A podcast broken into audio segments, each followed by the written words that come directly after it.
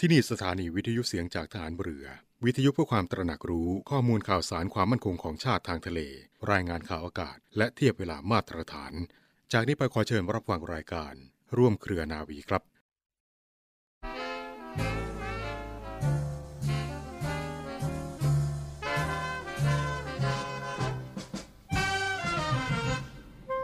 การศึกษาเป็นเรื่องใหญ่และสำคัญยิ่งของมนุษย์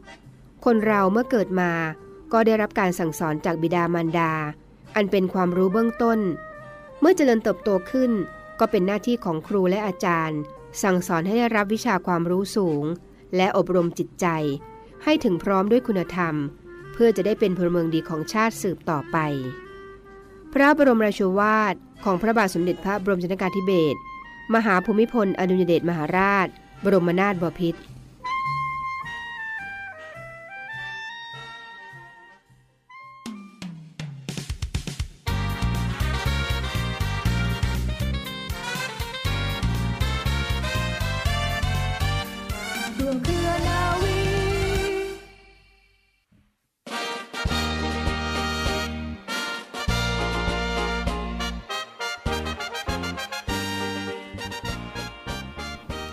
วัสดีคุณผู้ฟังทุกท่านค่ะ ขอต้อนรับคุณผู้ฟังทุกท่านเข้าสู่รายการร่วมเครือนาวี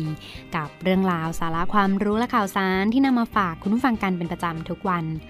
สำหรับเรื่องเล่าชาวเรือในวันนี้ค่ะคุณผู้ฟังมีเรื่องราวที่น่าสนใจ เกี่ยวกับเทคโนโลยีเรือผลักดันน้ำของกองทัพเรือมาฝากคุณผู้ฟังกันค่ะ เรือผลักดันน้ำมีวัตถุประสงค์ในการเพิ่มอัตราการไหลของมวลน้ำในแม่น้ำคูคลองต่างๆ ให้มีอัตราการไหลที่สูงขึ้น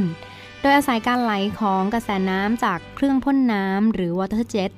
เป็นตัวเหนี่ยวนำการไหลของน้ำโดยรวมนะคะ ซึ่งเราเนี่ยอาจจะอ้างอิงได้จากทฤษฎีทางกลศาสตร์ของการไหลที่เกี่ยวข้องกับ effect of induced fluid flow นะคะ มวลน้ำที่ถูกพ่นออกมาจากเครื่องพ่นน้ำของเรือค่ะ จะทำการเหนี่ยวนำหรืออาจเรียกว่า ดึงมวลน้ำที่อยู่รอบๆไปกับกระแสน้ำด้วย ไม่แต่เฉพาะน้ำที่ดูดและส่งออกจากปั๊มเท่านั้น มวลน้ำที่อยู่รอบกระแสน้ำจากเครื่องพ่นน้ำจึงถูกดูดให้ไหลไปด้วยพร้อม ๆ กันในอัตรา1ต่อ3 ในปัจจุบันเทคโนโลยีการนำเครื่องพ่นน้ำมาใช้กับเรือเร็ว ชนิดต่างๆ นั้นได้มีขึ้นอย่างแพร่หลาย แล้วก็กำลังก้าวหน้าไปอย่างรวดเร็วค่ะ โดยเฉพาะในต่างประเทศ อย่างเช่นประเทศออสเตรเลีย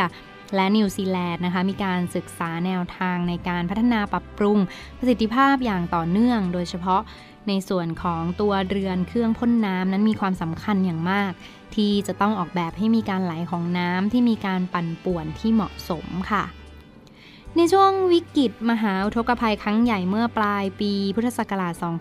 2554 ค่ะ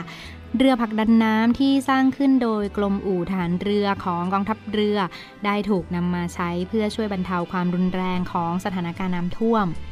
โดยการผลักดันระบายน้ำในแม่น้ำครูคลองต่างๆ ในเขตกรุงเทพและปริมณฑลให้ไหลออกสู่ทะเลอย่างรวดเร็วยิ่งขึ้น ช่วยแก้ปัญหาน้ำท่วมให้กับประเทศได้อย่างมีประสิทธิภาพ และมีหน้าที่หลักในการตรวจตรารักษาความปลอดภัย จับกลุ่มผู้กระทำความผิดกฎหมายตามลำแม่น้ำโขง และเมื่อวันที่ 26 กันยายน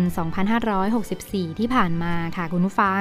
นาวเอก อัศมัยนรินรัตหัวหน้าชุดเฉพาะกิจผลักดันน้ำของกองทัพเรือพร้อมกำลังพลสังกัดกรมอู่ฐานเรือพระจุลจอมเกล้าเขาก็ได้ทำการลำเลียงเรือผลักดันน้ำจำนวน 20 ลำด้วยกัน เข้าประจำการตามคลองต่างๆ ซึ่งจุดระบายน้ำที่สำคัญนะคะ มีด้วยกันรวม 5 จุดค่ะได้แก่ คลอง4ตำบลบางปลา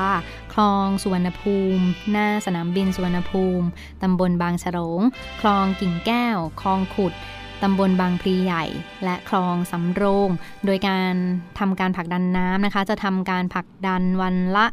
16-20 ชั่วโมงต่อวันค่ะ รองรับปริมาณน้ำที่จะระบายลงมาจากหลายจังหวัดทั้งอุทัยธานี ชัยนาท สิงห์บุรี อ่างทอง สุพรรณบุรี พระนครศรีอยุธยา ลบบุรี ปทุมธานี และนนทบุรีรวมถึงกรุงเทพมหานครค่ะ ซึ่งภารกิจผลักดันน้ำนี้นะคะ จะสามารถเพิ่มการไหลเวียนของมวลน้ำไปยังประตูรายน้ำได้เร็วขึ้น โดยเรือผลักดันน้ำค่ะจะทำงาน 16-20 ชั่วโมงต่อวัน โดยมีทางองค์การบริหารส่วนตำบลบางพลีใหญ่ ได้ให้การสนับสนุนน้ำมันดีเซลวันละ 1,000 ลิตร ในภารกิจผลักดัน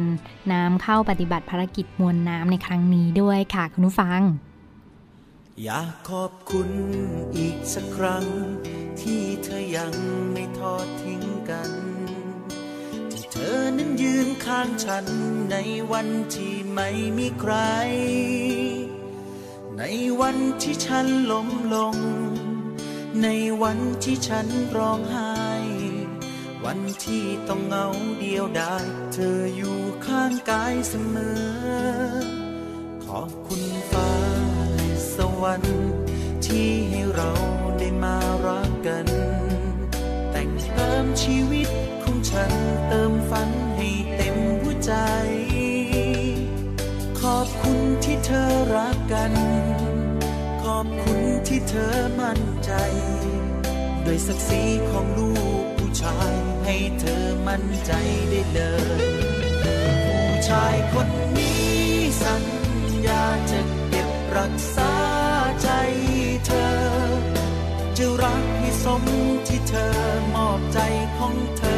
ฉัน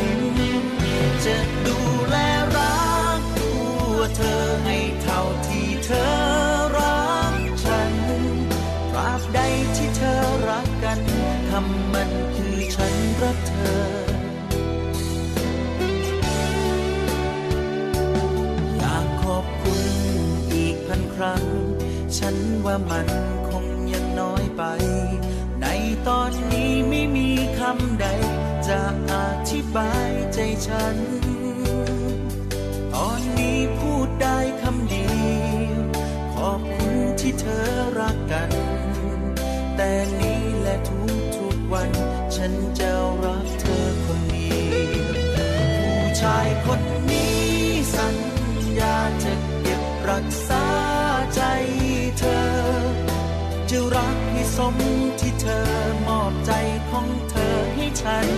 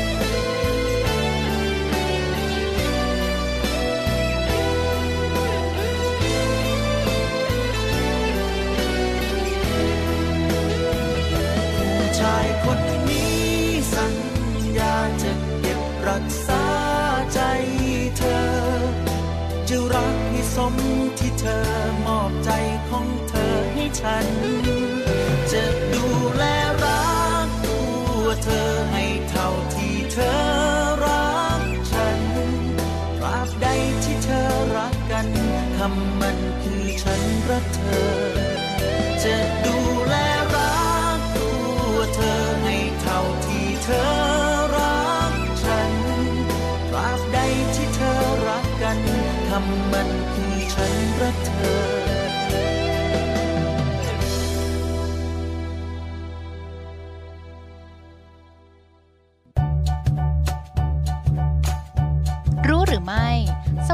สื่อมจากโรคหลอดเลือดสมองเป็นอย่างไร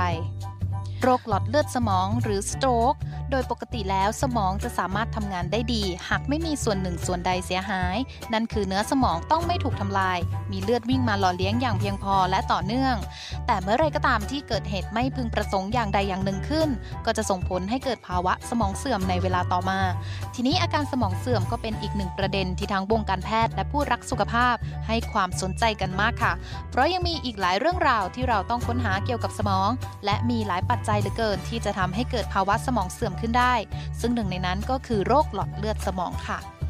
โรคหลอดเลือดสมองหรือ stroke คือความผิดปกติของหลอดเลือดที่มีหน้าที่ส่งเลือดไปหล่อเลี้ยงสมอง จะด้วยสาเหตุอะไรก็แล้วแต่ สุดท้ายคือสมองจะตกอยู่ในสภาวะขาดเลือด และนำไปสู่การถูกทำลายของเนื้อเยื่อสมองในที่สุด เมื่อเป็นอย่างนี้แล้วค่ะ สมองก็จะหยุดการทำงาน อาจจะทั้งหมดของก้อนสมอง หรือแค่บางส่วนก็ได้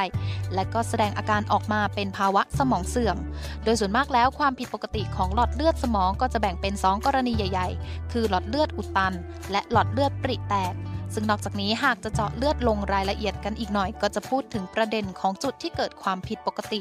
เช่น เกิดกับหลอดเลือดใหญ่หรือหลอดเลือดเล็ก เกิดที่สมองส่วนไหนเป็นต้นค่ะ และทั้งหมดก็จะเป็นองค์ประกอบที่มีผลต่อระดับความรุนแรง และวิธีการรักษาของภาวะสมองเสื่อมด้วยกันทั้งสิ้น ประเภทของภาวะสมองเสื่อมจากโรคหลอดเลือดสมองความผิดปกติของหลอดเลือดที่มีผลต่อความเสียหายของสมองแบ่งได้เป็น 2 ประเภทดังนี้ค่ะ 1. หลอดเลือดสมองอุดตัน หรือตีบทำให้สมองขาดเลือด ส่วนของหลอดเลือดอุดตันเกิดจากริ่มเลือดจากส่วนอื่นๆ ของร่างกาย ไหลไปกองสะสมที่หลอดเลือดสมอง หรือเป็นการก่อตัวของริ่มเลือดภายในหลอดเลือดสมองเอง แล้วขยายขนาดใหญ่ขึ้นก็ได้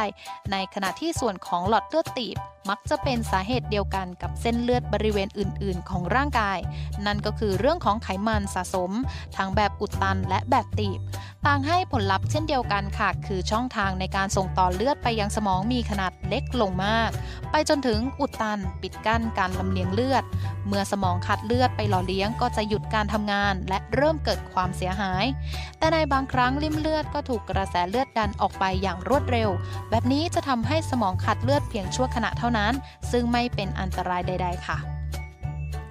2. หลอดเลือดสมองปริแตกหรือฉีกขาดทำให้เลือดออกในสมอง เป็นเรื่องของผนังหลอดเลือดที่เปราะบางเกินไป และยืดหยุ่นไม่เพียงพอ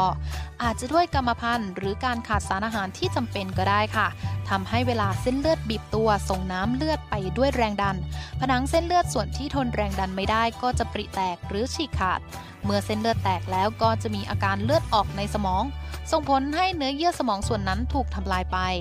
และถึงแม้ว่ารูปแบบความผิดปกติของหลอดเลือดจะมีอยู่ 2 แบบ แต่เกือบทั้งหมดของผู้ป่วยสมองเสื่อม จะมีสาเหตุมาจากหลอดเลือดสมองอุดตันหรือตีบอาจเหลือเพียง 20%เท่านั้นที่เกิดจากเส้นเลือดสมองปริแตก และโรคหลอดเลือดสมองนี้เองค่ะ ก็มีทั้งปัจจัยการเกิดที่ป้องกันได้และป้องกันไม่ได้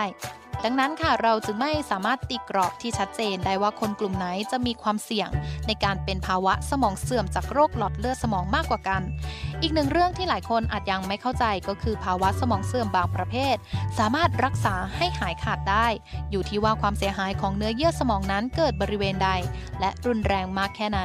อย่างเช่น ถ้าสมองขาดเลือดเป็นส่วนสีเทาใต้ฐานสมองที่เราเรียกว่าทาลามัส ก็สามารถให้ยาต้าน ซึ่งเป็นยาตัวกลุ่มเดียวกันกับที่ใช้รักษาผู้ป่วยอัลไซเมอร์ ในระยะเวลาไม่นานนักผู้ป่วยก็สามารถกลับมาเป็นปกติได้เช่นกันค่ะ และสำหรับในวันพรุ่งนี้นะคะ เราก็จะมารับทราบถึงอาการของผู้ป่วยด้วยภาวะ สมองเสื่อมจากโรคหลอดเลือดสมองกันค่ะ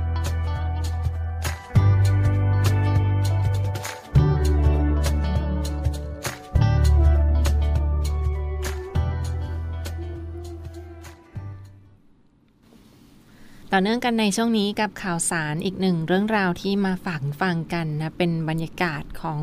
การสั่งซื้อวัคซีนป้องกันโควิด -19 ในส่วนของประเทศไทยค่ะ ประเทศไทยได้สั่งซื้อวัคซีนโควิด -19 แอสตราเซเนกาเพิ่มอีก 60 ล้านโดสนะคะ ในส่วนของรัฐบาลไทยได้สั่งซื้อวัคซีนแอสตราเซเนกาเพิ่มเติมอีก 60 ล้านโดส ซึ่งจะทยอยส่งในปี 2565 ปีหน้าเป็นต้นไปค่ะสำหรับ AstraZeneca เพิ่มเติมอีก 60 ล้านโดส ซึ่งจะมาใช้ในการฉีดวัคซีนตามแผน และเปลี่ยนวัคซีนรุ่นใหม่ได้หากวิจัยสำเร็จต่อไป บริษัทแอสตราเซเนกาและรัฐบาลไทยได้ลงนามในสัญญาการจัดซื้อวัคซีนป้องกันโควิด -19 เพิ่มเติมอีก 60 ล้านโดส เพื่อใช้ทยอยส่งมอบในปี 2565 และกระตุ้นแผนการฉีดวัคซีนของกระทรวงสาธารณสุข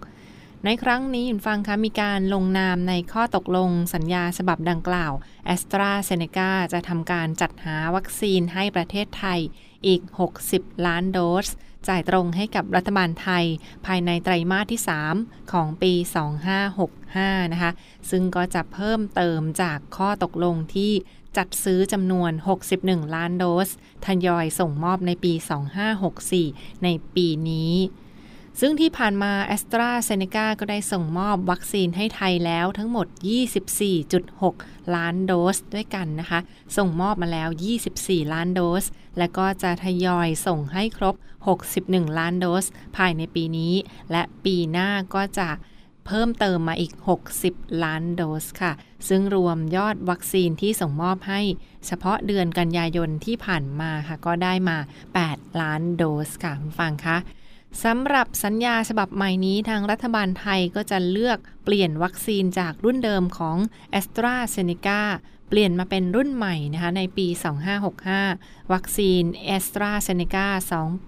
2816 ซึ่งก็ต้องผ่านการอนุมัติจากอยองค์การอาหารและยาของประเทศไทยต่อไป ในส่วนของวัคซีนรุ่นใหม่หรือ a s t r a z เซ e c a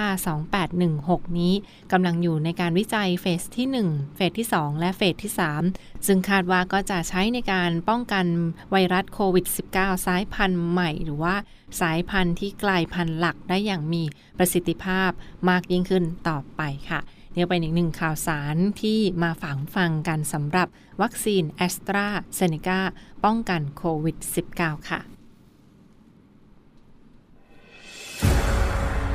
กองทัพเรือจัดตั้งกองทุนน้ำใจไทย เพื่อผู้เสียสละในจังหวัดชายแดนภาคใต้ และพื้นที่รับผิดชอบกองทัพเรือ เพื่อนำไปมอบให้กำลังพลกองทัพเรือ และครอบครัวที่เสียชีวิต หรือบาดเจ็บทุกพลภาพ จากการปฏิบัติหน้าที่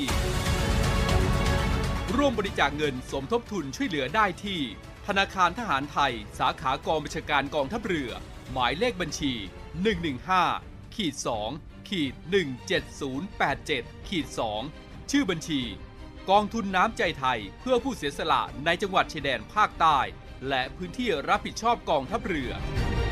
กรุณาส่งหลักฐานการโอนเงินมาที่กรมการเงินทหารเรือ หมายเลขโทรศัพท์ 0 2475 5557 หรือ 02475 4584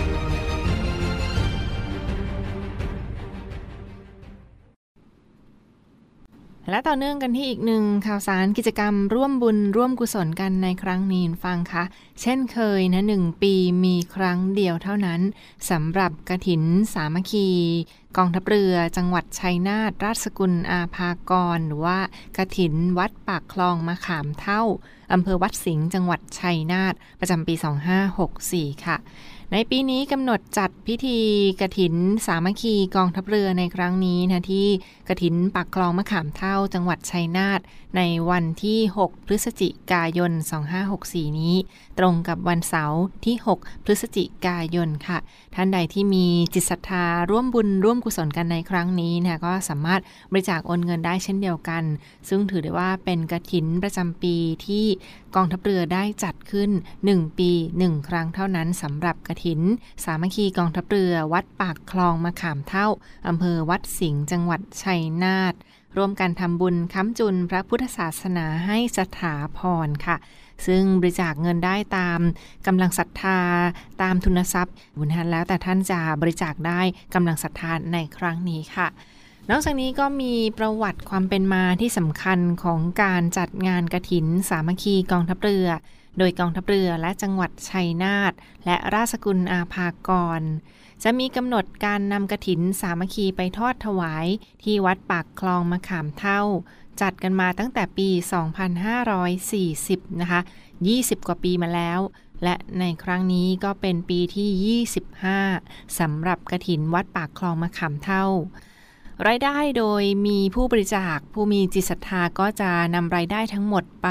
ถวายให้กับวัดบุรณะปฏิสังขรณ์วัด ภายในนะที่มีสถานที่ชำรุดสุดโทรมและเป็นการเทิดพระเกียรติพลเรือเอกพระเจ้าบรมวงศ์เธอ พระองค์เจ้าอาภากรเกติวงศ์กรมหลวง ชุมพรเขตอุดมศักดิ์ซึ่งพระองค์ท่านมีหลวงปู่สุข อดีตเจ้าอาวาสวัดปากคลองมะขามเท่า เป็นพระอาจารย์ค่ะ นอกจากนี้ทุนทรัพย์จากการบริจาคในครั้งนี้ค่ะก็จะนำไปสมทบทุนเป็นทุนการศึกษา ให้กับน้องๆ เยาวชน ในโรงเรียนพื้นที่อำเภอวัดสิงห์จังหวัดชัยนาทนะคะ และก็ได้รับเกียรติจากท่านคุณหญิงกอแก้ว บุญยจินดา ร่วมเป็นเจ้าภาพในปีนี้อีกด้วยค่ะ อานิสงส์ของการทอดกระถินคุณฟังคะนอกจากจะอิ่มอกอิ่มใจได้ทำนุบำรุงพระพุทธศาสนาแล้ว ก็ยังสามารถเป็นการสืบทอดอายุพระพุทธศาสนา และวัฒนธรรมอันดีงามไม่ให้เสื่อมสูญไปสำหรับการทอดกระถินหนึ่งปีหนึ่งครั้งที่วัดปากคลองมะขามเท่าประจำปีนี้นะคะ 25 ปีมาแล้วที่กองทัพเรือได้จัดขึ้นมาอย่างต่อเนื่อง รวมทั้งอานิสงส์เพิ่มเติมฟังคะ ยังเป็นการอนุเคราะห์ผ้ากรถินแด่พระภิกษุสงฆ์กำจัดมัจฉริยะหรือว่าความตรณีทีเหนียวออกจากใจ เพิ่มบุญ เพิ่มกุศลเป็นทางสวรรค์ให้กับตัวเราเองค่ะ สนใจสามารถร่วมบุญร่วมกุศลกันได้ในครั้งนี้ฟังคะสำหรับกระถิน วัดปากคลองมะขามเท่า ซึ่งถือได้ว่าก็มีตำนานเล่าขานกันมาอย่างยาวนาน ไม่ว่าจะเป็นตำนานของหลวงปู่สุข ที่มีวิชาอาคมเวทมนต์เก่งฉกาจสามารถเสกใบไม้ให้เป็นตัวต่อตัวแตน เสกหัวปลีให้เป็นกระต่าย เสกก้ารกล้วยให้เป็นงูได้ เป็นเรื่องอภินิหารของขลังอีกมากมายที่เป็นตำนานเล่าขานกันมาอย่างยาวนานนะคะ ชาวบ้านแถบนั้นก็เรียกชื่อวัดกันว่าวัดปากคลองมะขามเท่า และร่วมสการะบูชา หลวงปู่สุขมาจนถึงปัจจุบันค่ะ สนใจสามารถบริจาคโอนเงินกันได้ในครั้งนี้ฟังคะทั้งหมายเลขบัญชีของกระถิน สามัคคีกองทัพเรือวัดปากคลองมะขามเท่า ชื่อบัญชีนะคะกระถิน สามัคคีกองทัพเรือวัดปากคลองมะขามเท่า บัญชีธนาคารทหารไทย เลขที่บัญชี 115 213 4498 อีกครั้งค่ะ 115 213 4498 หรือว่าโทรเข้าไปสอบถามเพิ่มเติมได้นะคะที่หมายเลขโทรศัพท์ 02 475 5683 02 475 5683 อีกหนึ่งเรื่องราวที่มาฝากทุกท่านกันในช่วงนี้ค่ะ